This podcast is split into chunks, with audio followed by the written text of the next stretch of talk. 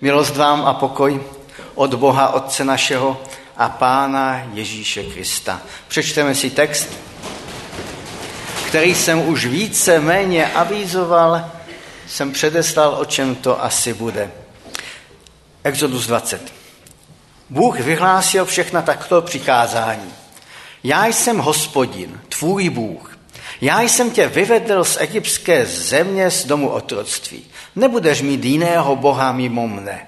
Nezobrazíš si Boha s podobením ničeho, co je nahoře, na nebi, dole, na zemi nebo ve vodách pod zemí.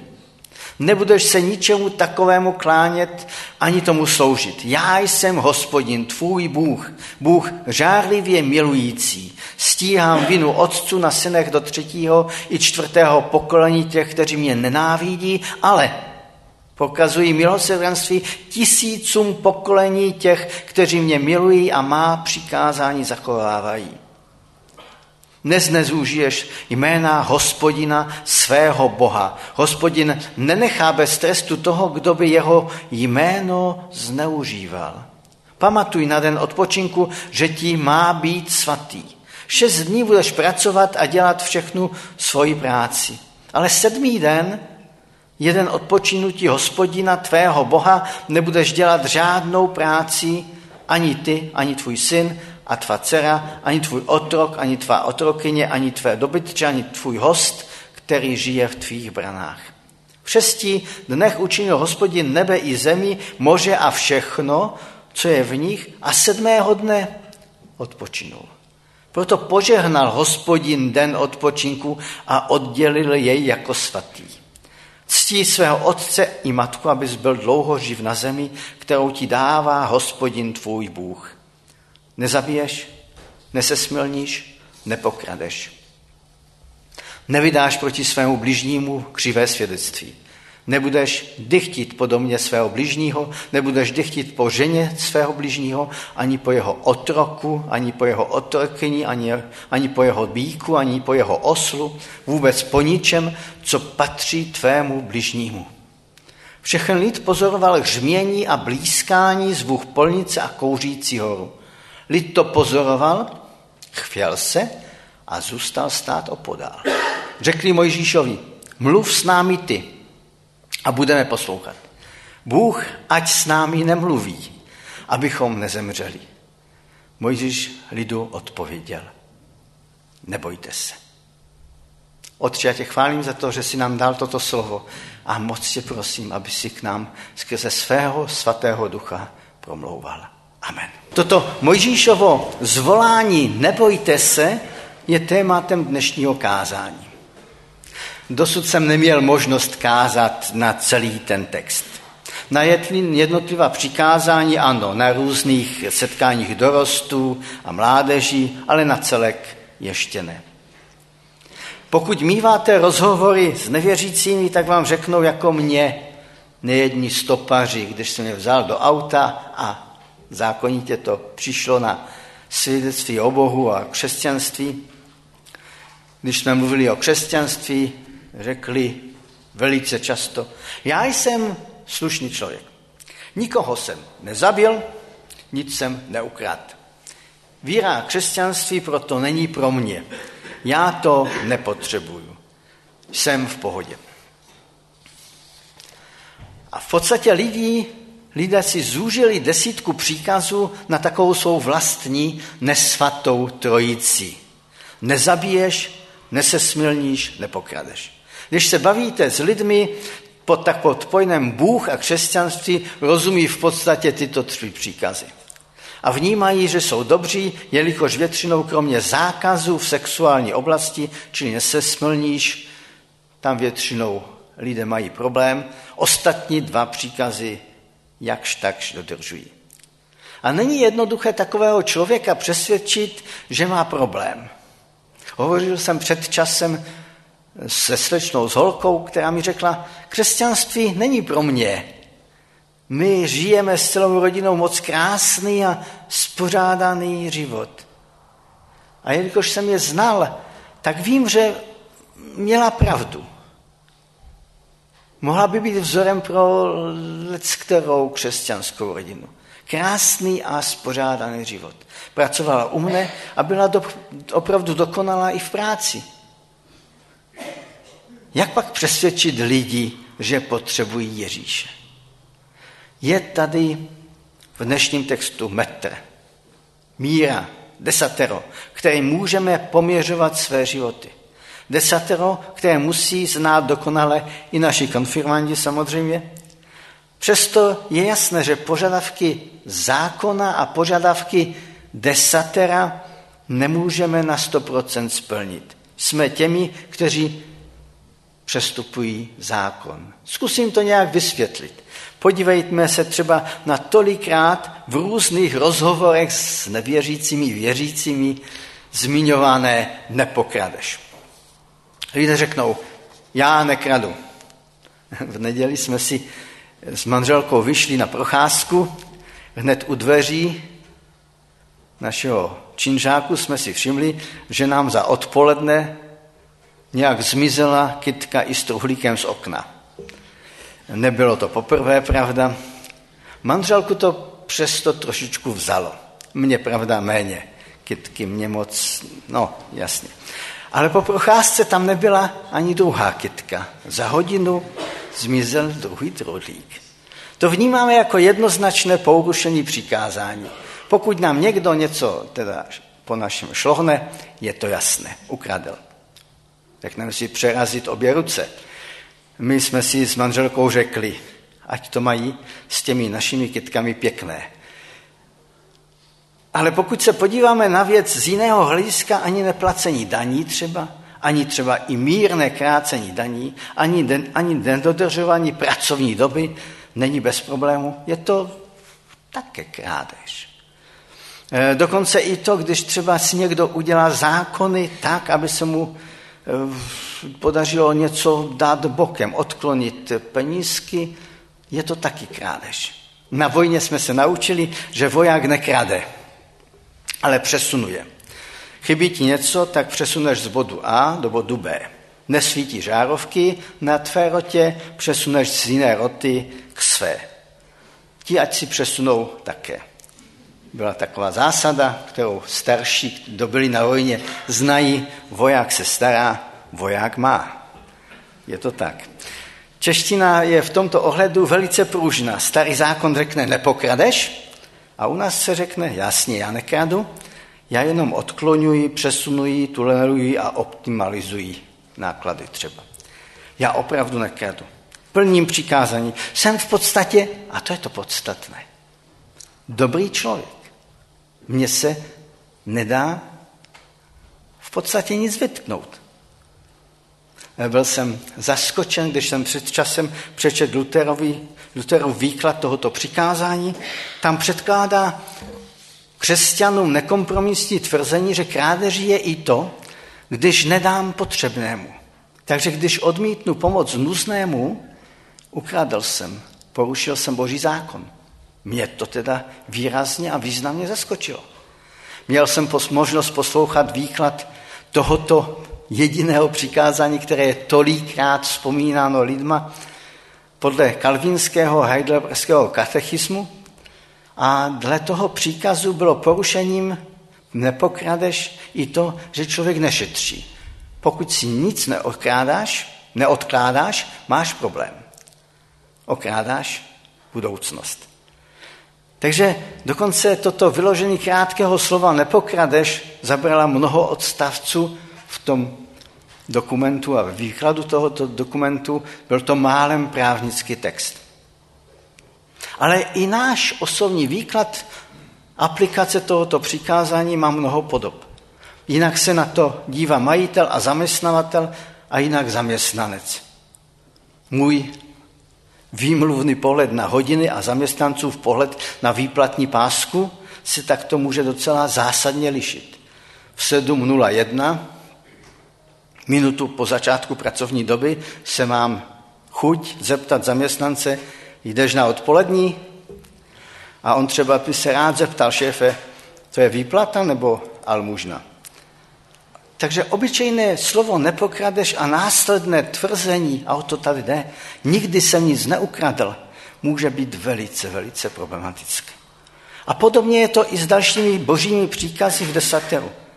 Tvrzení, že jsem v pořádku, je, že jelikož jsem nikdy v životě nebyl manželce nevěrný, nesesmilnil, neobstojí, pokud bereme vážně Ježíšova slova, že i chtivý pohled na ženu je hříchem. Zase se dá říct, já se nedívám chtivě, nedívám chtivě já obdivuju krásu přírody. Ale kdy to ani tak neobstojí. Není to tak. Zabít se dá samozřejmě taky. Nejen nožem, ale i zlým slovem. Desatero je boží zákon.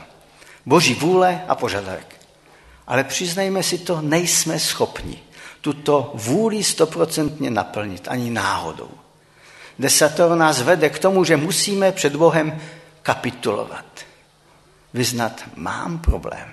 Ne říct, v podstatě jsem dobrý člověk, ale vyznat, mám problém, jsem hříšný. Izraelský lid to pochopil. Mám problém, máme problémy. Jak se máme přiblížit k Bohu, pokud jsme takto hříšní? My tam prostě na tu horu Bohu nemůžeme. Dostali neskutečný strach. A setkání s Bohem působí v první fázi vždy tak, že pochopíme svoji hříšnost. A Izraelité, Izraelité to pochopili. Jsme pro Boha nepřijatelní. A zcela oprávněně se báli. Dostali strach. Bylo to opravdu hrůza, že se setkají s velkým, úžasným, svatým Bohem. Někdy se mi zdá, že my křesťané se Pána Boha moc nebojíme. Že je pro nás takovým tatínkem, kamarádem, přítelem. Strach hospodina se nějak ztratil. Řekneme si třeba, ale to byl starý zákon, v novém zákoně je to přece jinak. Je to v něčem snad i jinak, ale hospodin Bůh zůstal hospodinem, stále stejným. Dovolím si citovat po, to, po té, co jsme četli ze začátku Bible, z druhé strany této knihy knih. Jan popisuje svoje osobní setkání s Ježíšem. S tím Ježíšem, kterého znal jako nikdo jiný na zemi. Byl to jeho mistr. Čteme ze zjevení. Obrátil jsem se, abych viděl, kdo to se mnou mluví. A když jsem se obrátil, spatřil jsem sedm zlatých svícnů.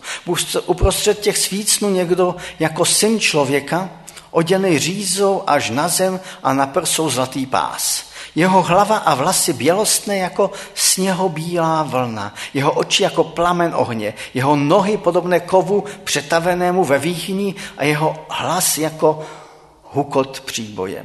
V pravici držel sedm hvězd a z jeho úst vycházel ostrý dvousečný meč. Jeho vzhled, jako když slunce září v plné síle. Když jsem to, když jsem ho spatřil, padl jsem k jeho nohám jako mrtvý. Ale on vložil na mne svou pravici a řekl, neboj se. Jan padal jako mrtvý, když spatřil Ježíše toho Ježíše, ke kterému měl opravdu blízko, kterému při poslední večeři dal hlavu na rameno. Když ho viděl, padl jako mrtvý. Setkání s Bohem a Ježíšem při vědomí naší nedostatečnosti, našich hříchů, nutně vede k bázni. Nutně vede ke strachu. Co je to strach? V jisté době jsem se o strachu učil. Učili jsme se se strachem pracovat, jak s našimi vlastními strachy, obavami, tak z hlediska lidí, který máme v církvi a jinde sloužit. Práce se strachem je součástí mé pastorační služby v církvi. Když se bavíme s lidmi, najednou zjišťujeme, že strach mají snad všichni. Strach se s časem, s věkem mění, jinak a jiných věcí se bojí starší a jinak to mají mladí na poslední dorostu, měli jsme nějakou takovou diskuzi a se mě zeptal jeden z dorostenců, máš strach, když si vybavíš, že třeba staneš v neděli v půl desáté a máš kázání, máš být nakazatelně. Já se přiznám, moc věcí mě ráno v neděli napadá. Jestli jsem něco stihl, nebo co jsem vlastně nestihl. Mladý člověk se nebojí, ba ho to ani nenapadne bát se třeba nemocí a stáří. Kdysi jsem dlouhé roky pracoval pouze s mladými lidmi a na dorostu, teď mám možnost sloužit a setkávat se s lidmi staršími, často nemocnými. Učím se vnímat a pomáhat lidem, kteří mají mnoho obav, kteří se opravdu bojí toho, co je před nimi. Ptají se, budu mít moc dost sil, abych ještě pracoval, abych se o sebe postaral, abych vůbec vstal z postele, abych viděl, abych a tak dále. Bojíme se třeba změn, změny tak doopravdy nikdo nemá rád. A s věkem se nechuť něco měnit ještě prohlubuje. A je to pochopitelné. Učili jsme se, že mnoho lidí to tak má, že si přeje, aby v tom světě, kde se stále něco mění, alespoň v kostele vše zůstalo po starém, při starém. A já bych taky lecos někdy neměnil. Bojíme se, co třeba i v našem Oldřichovickém kostele nastane, když budeme tady přestavovat. Bojíme se, abychom něco zásadního nestratili. A tak někdo se může bát, že aby se příliš toho nezměnilo, aby se nezměnilo to, na co jsme si krásně zvykli. Někdo naopak se bojí, to je moje obava tak trochu, že pokud se včas nezmění zásadní věci, pro jindy nebude vůle nebo prostředky věci změnit. Bojíme se, abychom nestratili zbytečně mnoho z toho, na co jsme si zvykli a bojíme se taky na druhé straně, abychom předali zbor v takovém stavu, aby další generace tady rády a hojně chodili. Máme různé obavy. Chodím do různých zborů a kostelů, občas sloužit, někdy pozván, jen tak, někdy nepozván. Většinou jsem něčím povzbuzen, ale byl jsem i ve sboru, kde bych nebyl schopen chodit, už z toho důvodu, že tam byl neskutečný nepořádek a špína. Říkal jsem si, tímto chtějí oslovit lidi. A mám radost z toho, že když jsem tady do našeho kostela zavedl návštěvu, tak byla natřena naším pořádkem. Tím, jak je všechno čisté, uklízené a funkční. My to ani nevnímáme. Možná si ani neuvědomujeme, ale je to určité hodně kvalitní svědectví. A když takto jezdím po republice i mimo ní, tak se s bázní a chvěním taky se bojím. Ptám, ustojíme všechny ty tlaky, které se na církve chystají? Ustojíme to u nás tady v Oldřichovicích? Nezničí nás to? Obavy, bázeň, nejistota a strach nás provázejí po celý život. Co na to Bůh? Co na to Pán Ježíš Kristus? Opakuje se tady, nebojte se. Oba dva texty jsem ukončil na slovech nebojte se. Pán Bůh nás nenechává ve strachu. Nechce, abychom skončili na tom bojte se. Bojíme se. Na tom nemáme končit. Pán Bůh za prvé nenechá nás ve strachu v naši, z naší nedostatečnosti a hříšnosti. Nabízí nám setkání s sebou samým. Jak tehdy ve starém zákoně, tak i ve zjevení je tady pozvání k následování. Není to tak, že bojím se a hotovo, končím. Nabízí nám odpuštění. Celá Bible je o tom, abychom se přes svůj strach z hříchu dostali k opravdové hluboké boží bázni od zákona, který nás nutně odsoudí k evangelium, které je radostnou zprávou pro všechny ty, kteří věří v evangelijní moc Ježíšovy krve. Přes boží bázeň k lásky plnému následování Pána Ježíše Krista. A za druhé nás vybízí přístup ke mně. Neboj se.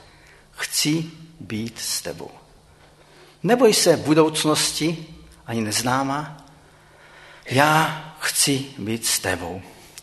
Takže ta výzva, dvojí výzva, neboj se, je povzbuzením i pro nás, i pro dnešek, i pro tebe. Neboj se, budeme se modlit.